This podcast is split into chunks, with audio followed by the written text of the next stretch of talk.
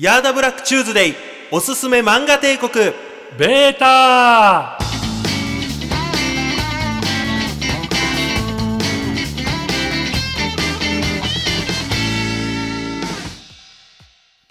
どうも、ヤーダブラックです。はい、本日は、キングオブコント2020決勝を見終わった直後に、えー配信をしてみようということで、急遽自宅の方から収録をしております。ということで、いつものおしゃべり相手はいませんが、今日は一人で、えーちょっとキングオブコント、決勝に残った3組についてですね、一応私も、えーと放送作家、その中でもお笑い系のコント作家出身なので、今もね、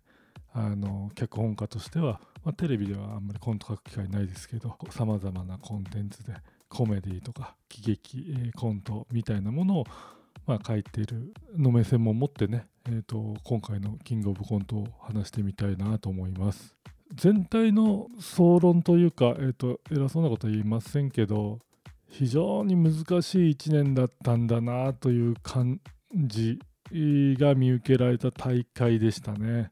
皆さんもご存知の通りコロナでほとんどのイベントがえー無観客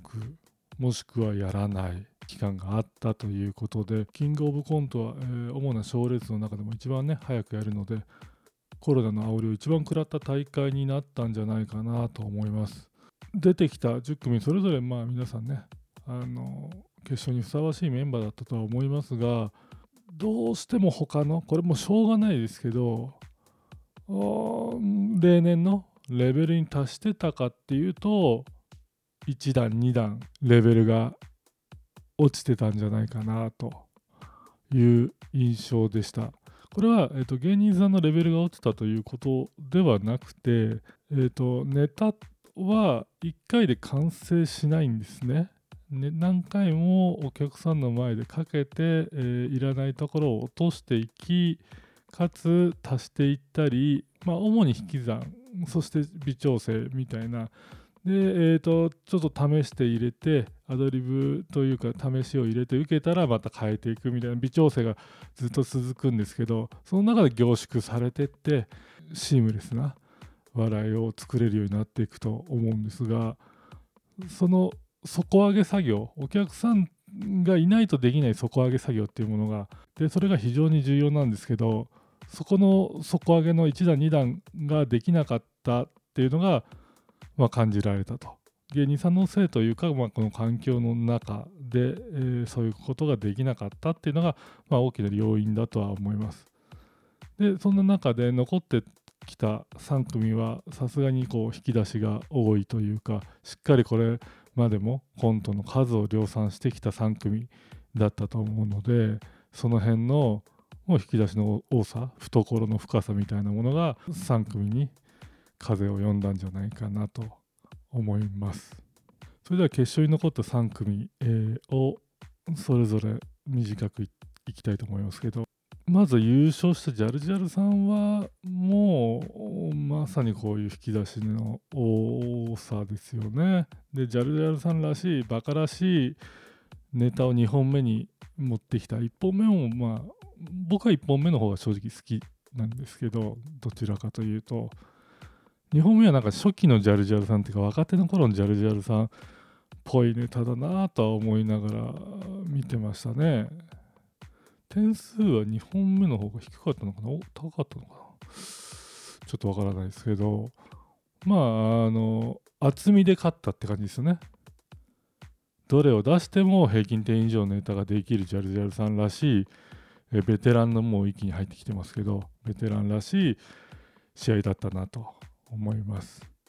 えーで、えー空気階段さんですね。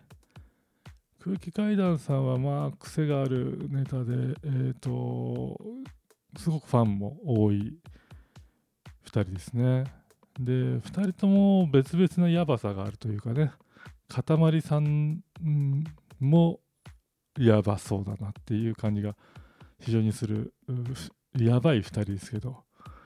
かたまりさんのあの2本目の決勝の助走可愛かったですね。ああいうの結構大事ですよね。プレイヤーの子たちにはたまにアドバイスを求められて言いますけどしっかり可愛くできるとかしっかり踊れるとかギターが弾けるとかこういうそういうとこって結構大事なとこなんで、まあ、まず可愛かったなっていうのとこれ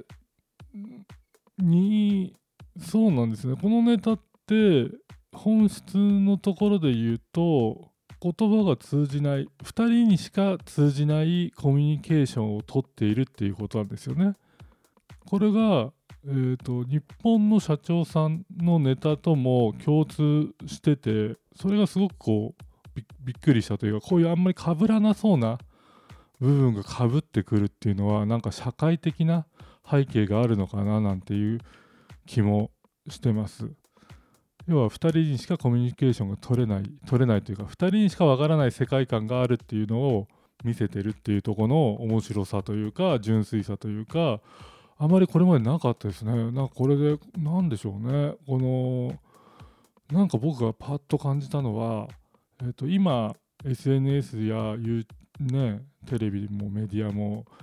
多極化してって多くなった分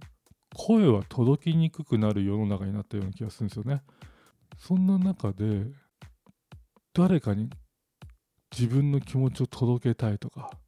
いう気持ちでそれはまあ実は大勢に届かなくてもいいという好きな人にだけ届いてほしいという気持ちみたいなのがなんかどこ深層心理にあるのかなというね時代的にも今はどんどんオープンからクローズになっていくっていう潮目が少しずつこう顕在化してきて要はあれですよね。ツイッターでも何でもヘイトや足を引っ張るような憎悪みたいなものがどうしても出てきちゃうのでそこの相手をすることなく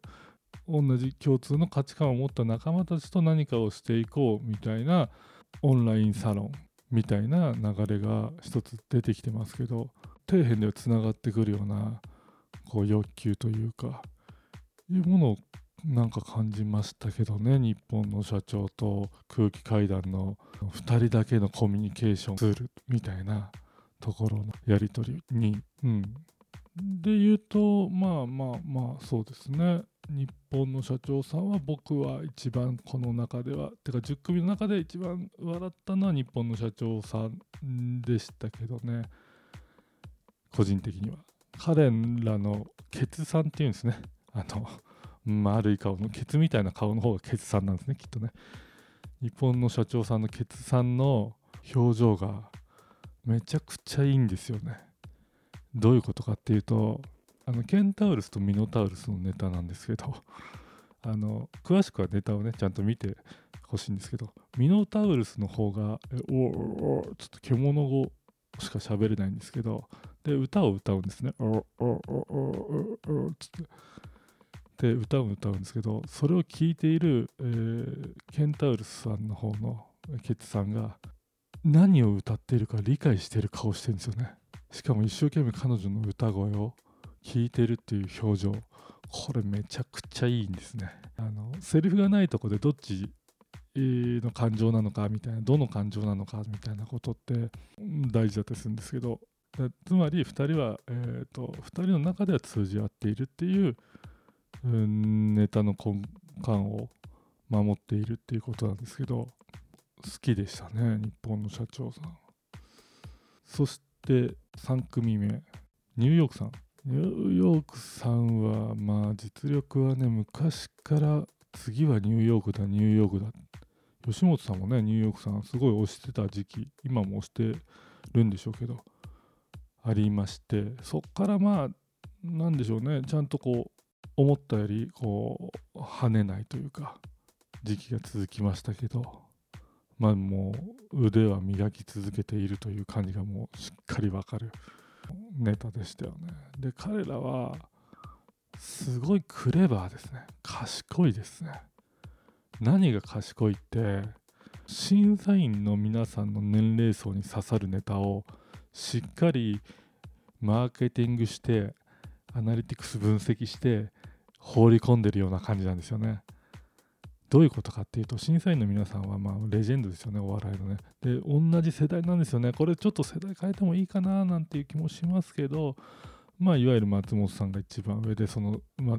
ポスト松本と言われた、えー、皆さんが、えー、サマーズさん、えー、ねその他の皆さんが並んでるわけですけどバナナマンさんだったりとか。っていう、まあ、ある程度年代が一緒価値観が一緒の、えー、審査員の皆さんをちゃんと意識してネタを持ってきているというか1本目も結婚式の余興のネタをやってたんですけどあれも出てくる余興のびっくりが、えーと、80年代というか90年代初頭ぐらいによくあの世界世界丸見えとかで見たような世界のびっくり人間の特技みたいな昔のバラエティでよく見た人みたいな価値観なんですよね。うん、で2本目の決勝のネタも今ね人気ドラマ人気映画防体法が生まれてからヤクザみたいなものってあんなしっかりしたヤクザ今いないじゃないですかいわゆる V シネの場のヤクザみたいないでたちで、えー、コントを繰り広げてるんですけどネタは2回3回見た方が面白いネタで今2回見たんですけど2回目の方が面白かったですね。どんどんどんどん面白くなっていくネタなんであのぜひ繰り返し見てほしいんですけど。まあネタはいいとしてあのその世界観というか、えっと、彼らの演じていたヤクザがダウンタウンさんや、えー、バナナマンさんやサマーズさんの頃のヤクザなんですよね。今の半グレみたいなことじゃないんですよね。なんでお客さんを見てるっていうか今のお客さん10代のことをこう笑わそうとしたらもしかしたらもうちょっとカジュアルめなオラオラ系のキャラクターの方がしっくりくるかもしれないですけど10代20代のお客さん。そこは見てないんですね。それはまああの今回お客さんをどのぐらい一般のお客さん入れてるのか分かんないですけど入れてない中でしかも審査員が審査員得点をつけるっていう大会システムっていうのをちゃんと理解してもう完全にお客さん無視じゃないですけど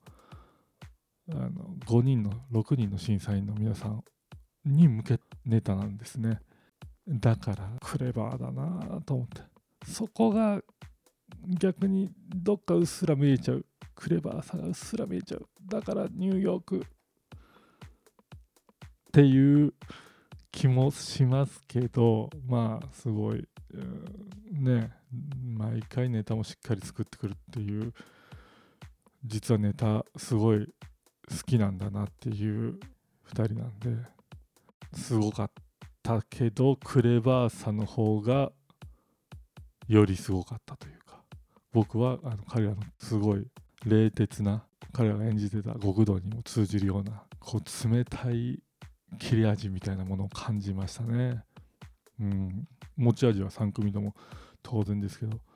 出してきたなっていう感じがしましたね。以上決勝の3組を、えー、僕なりに、えー、考察してみましたが、えー、あとは今回10組中9組が吉本興業さんの芸人さんこれについてまあね吉本さんのコンテストだっていうとこは、まあ、まずあるんですね実際にはね。あるんですけどまあまあそれを知っててみんなやってるからそこに対してねあれもないんですけど一つ言えるのはおそらく m 1グランプリも同じような割合で吉本さん決勝に残ると思います。